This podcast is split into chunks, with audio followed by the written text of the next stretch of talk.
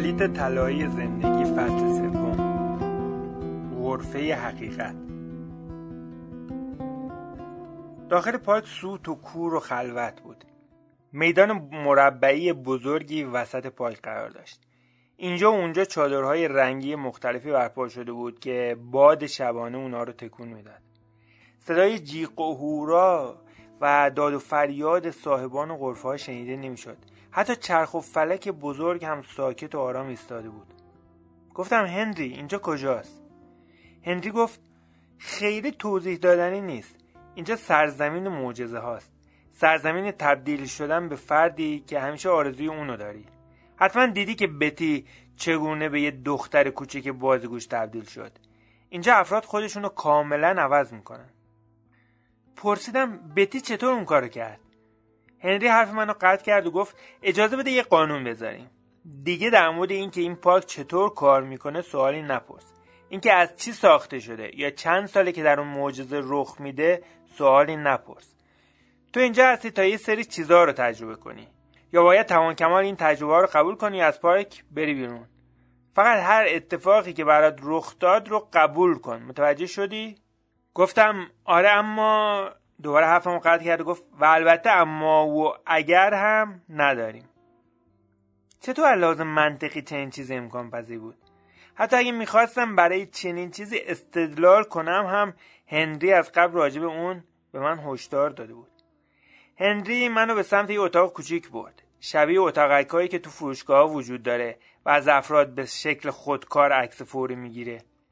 هنری گفت اینجا غرفه حقیقته. لطفا چند دقیقه در اون این غرفه بشین. تمام افرادی که به این پارک دعوت شدن اول باید وارد غرفه حقیقت بشن تا با چرایی اومدنشون به پارک آشنا بشن.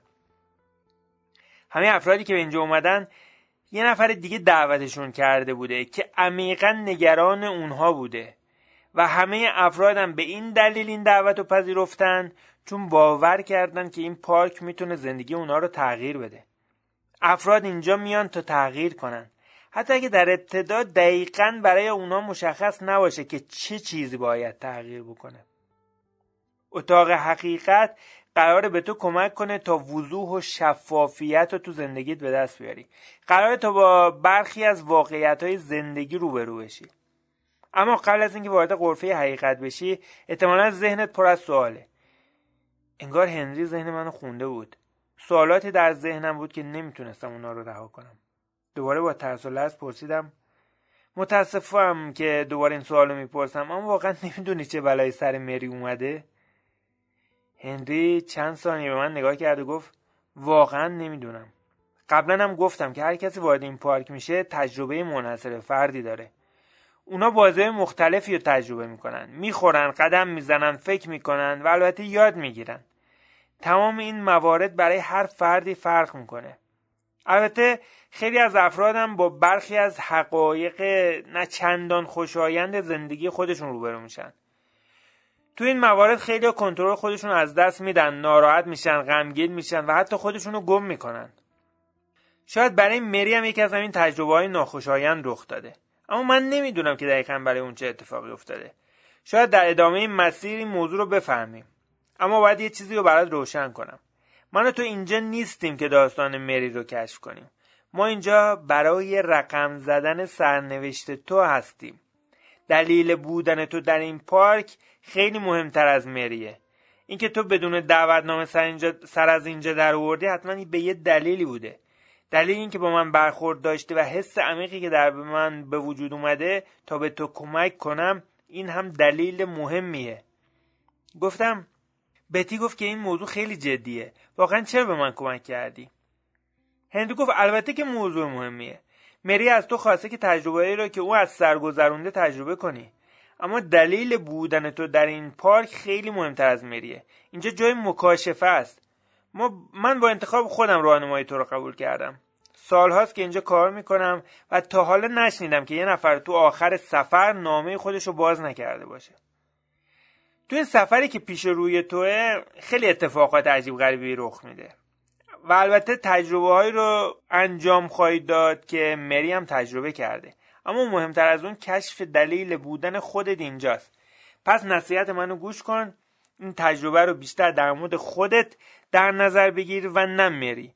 و گام به گام این داستان برای تو روشنتر میشه. خب حالا موافقی که سفرمون رو شروع کنیم؟ من به نشانه تایید سرمو تکون دادم. ولی واقعا نمی‌دونستم که با چه چیزی موافقت کردم. تمام اتفاقات رو در ذهن خودم مرور کردم. ظاهرا کسی نمی‌تونست به من کمک کنه. نمی‌دونستم که چه کاری از دست من برمیاد. کلافه بودم. تمام این اتفاقات به طرز دیوانواری و به سرعت رخ داده بود. دوست داشتم هرچه سریعتر اینجا رو ترک کنم. هنری که انگار ذهن منو خونده بود گفت شاید خیلی سخت به نظر می‌رسه نه؟ تو باید قوی باشی. باید با بزرگترین مسائل زندگی روبرو بشی هر چه قدم جلوتر بریم چالشهای سختری در انتظارته. حالا وقتش رسیده که وارد غرفه حقیقت بشی پرده غرفه رو کنار زدم و وارد شدم. یه صندلی بیشتر نبود که روش نشستم. روبروی صندلی یه تلویزیون بود یه تلویزیون کوچیکی که تو قسمت پایینیش از این محل وارد کردن کارتا وجود داشت. هنری گفت راحت باش. شاید چیزی که اینجا می‌بینی زیاد خوشایند نباشه. وقتی که من پرده رو انداختم دستت رو روی صفحه تلویزیون بذار. هنری نگاه مهربونی به من کرد و گفت خوبی؟ منم به اون نگاه کردم و نامطمئن گفتم نمی‌دونم. واقعا نمی‌دونم چه اتفاقی میفته من فقط می‌دونم می‌خوام بدونم که چه اتفاقی برای مری افتاده. هندی گفت شاید اون می‌خواسته که تو هم همون تجربه رو تکرار کنی. مگه مری همین مورد از تو نخواست؟ فکری کردم و گفتم چرا؟ مری از من خواست که همین کارو بکنم. هندی گفت خب تو در آستانه یه تجربه منحصر به فرد هستی. لبخندی زد و پرده رو انداخت. همه جا کاملا تاریک شد. خم شدم و دست راستم رو روی صفحه نمایش کوچیک تلویزیون گذاشتم. دستم گرم شد. صفحه نمایشم صورتی رنگ شد. رنگ صفحه نمایش به سمت قرمزی می‌رفت و دست منم داغ و داغتر می‌شد. وقتی که رنگ تصویر بنفش شده بود دستم اونقدر داغ شد که داشت میسوخت که دستم رو کشیدم. بلافاصله صفحه نمایش سیاه شد. و یه تصویر خاکستری شروع به شکل گرفتن کرد. تصویری محو بود که کم کم واضح می‌شد. چهره یه انسان بود. نزدیک و نزدیکتر شد. و یه لحظه از شگفتی سرم و ناگهان عقب کشیدم طوری که سرم از پشت به دیوار پشتی خورد. مادرم بود. تصویر دقیقا مثل آخرین زمانی بود که اونو زنده دیده بودم. اون زمان 17 سالم بود. دوباره به جلو خم شدم و تصویر رو لمس کردم. یو زنده شد و گفت سلام عزیزم.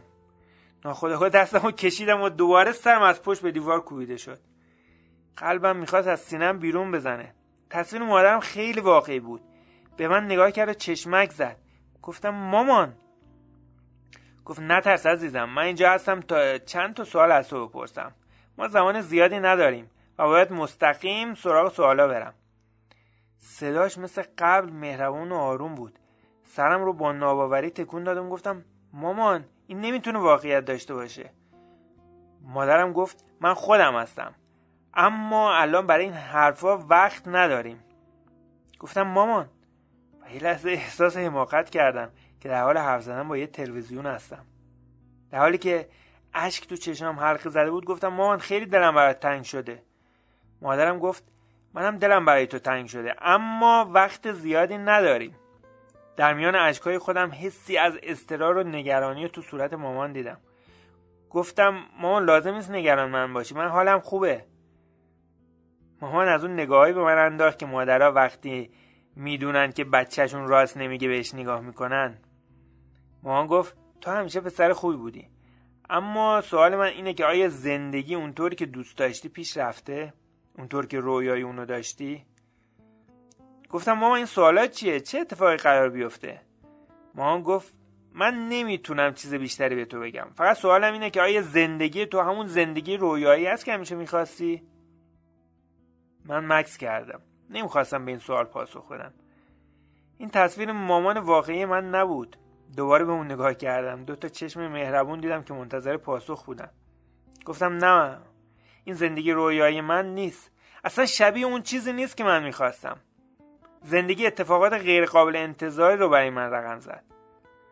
مامان موهای مشکی خودش از صورتش کنار زد و با لبخند گفت تو همیشه مسیرها رو خوب میشناختی. کجا از غافل عقب موندی؟ گفتم نمی‌دونم. خیلی جاها. دوباره پرسید کجا؟ گفتم نمی‌دونم. خیلی جاها. البته زندگی من اونقدرام بد نیستا. فقط موضوع اینه که خیلی بهتر می‌تونست باشه. مامان گفت اجازه بده ببینم کجا می‌تونست بهتر باشه. مثلا شغل؟ گفتم شاید. گفت شاید و ابروهاشو بالا برد. گفتم آره. چشماشو پاره کرد و گفت بله شاید. گفتم خیلی خوب آره من خیلی من زیاد از کاری که می‌کنم خوشم نمیاد. می‌تونم بهتر باشم. شاید حس حال بهتر شاید کار بهتر. مامان گفت بله اگه شغل یکی از همون پیچهای غیر قابل انتظار زندگی تو بوده الان وقت مناسبیه تو با پذیرفتن اون شرایط رو عوض کنی. حقیقت همیشه نقطه خوبی برای عوض کردن داستانه. خب کجای دیگه زندگی زیاد خوب نیست؟ صحبت از مری با مامان خیلی کار سختی بود. یکی از آرزوی من این بود که کاش این دو نفر همدیگر رو می‌دیدن. پرسید آیا عاشقی؟ با شگفتی بهش نگاه کردم. انگار که ذهن منو میخون حرف زدن در مورد مری باعث شد که بغز گلومو بگیره. گفتم بله مامان یه خانم خیلی خوب. اسمش مریه. نامزدمه. رابطت با اون چطوره؟ اشک دوباره در چشمام دوید. خب می‌دونی موضوع خورده سخته. نمی‌دونستم که چطور به مامان بگم که من باعث شدم اون روز مری با ناراحتی منو ترک کنه و شاید مقصر من هستم که باعث تصادف او شدم. مامان گفت آیا او باهات رفتار خوبی داره؟ گفتم آره همیشه اون همیشه با من خوب بوده همیشه صبور بوده همیشه سعی کرده به من کمک کنه. پرسید آیا تو هم با اون رفتار خوبی داشتی؟ تصویر اون بعد از که بر سر مری فریاد کشیدم جلو چشمم اومد. مامان پرسید آیا تو با اون رفتار خوبی داشتی؟ خودم روی صندلی جابجا کردم و سعی کردم خودم رو کنترل کنم. من سعی کردم من خیلی سعی کردم تا مرد خوبی باشم اما فکر می‌کنم که همسر خوبی برای اون نبودم. چند لحظه گذشت دیدم که مامانم داره گریه می‌کنه. من متاسفم. خیلی سخته. من می‌دونم که تو همیشه تلاش خودتو می‌کنی. نمی‌تونستم بهش نگاه کنم. گفتم مامان من اصلا نمی‌دونم که چیکار بیشتری رو باید انجام می‌دادم. مامان گفت نه تو همیشه می‌تونی و همیشه هم انجام دادی. فقط یه آدم خوب باش مثل همیشه. و صبر کرد.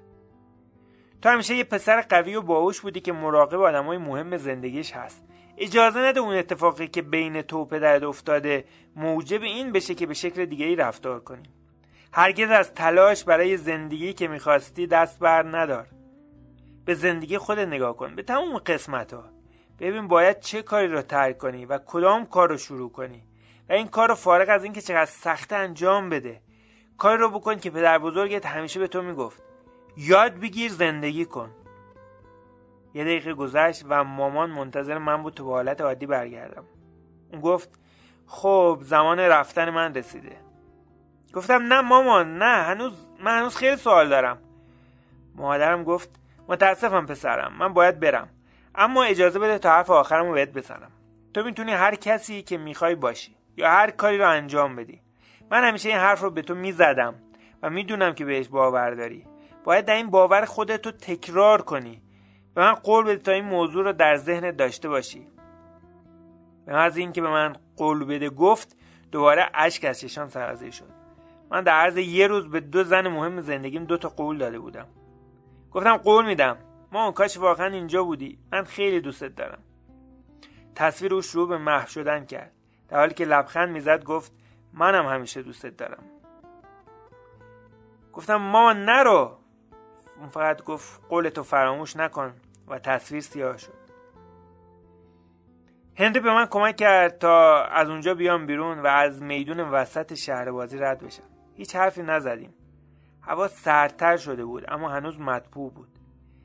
صدای هیس مانند چراغهای گاز روشنایی پارک در فضا پیچیده بود. وقتی که به چادری در طرف دیگه پارک رسیدیم هنری پرده ورودی رو کشید و به من اشاره کرد تا وارد بشم. در حالی که هنوز شوکه بودم گفتم حالا چی؟ هنری گفت حالا به ملاقات جادوگر.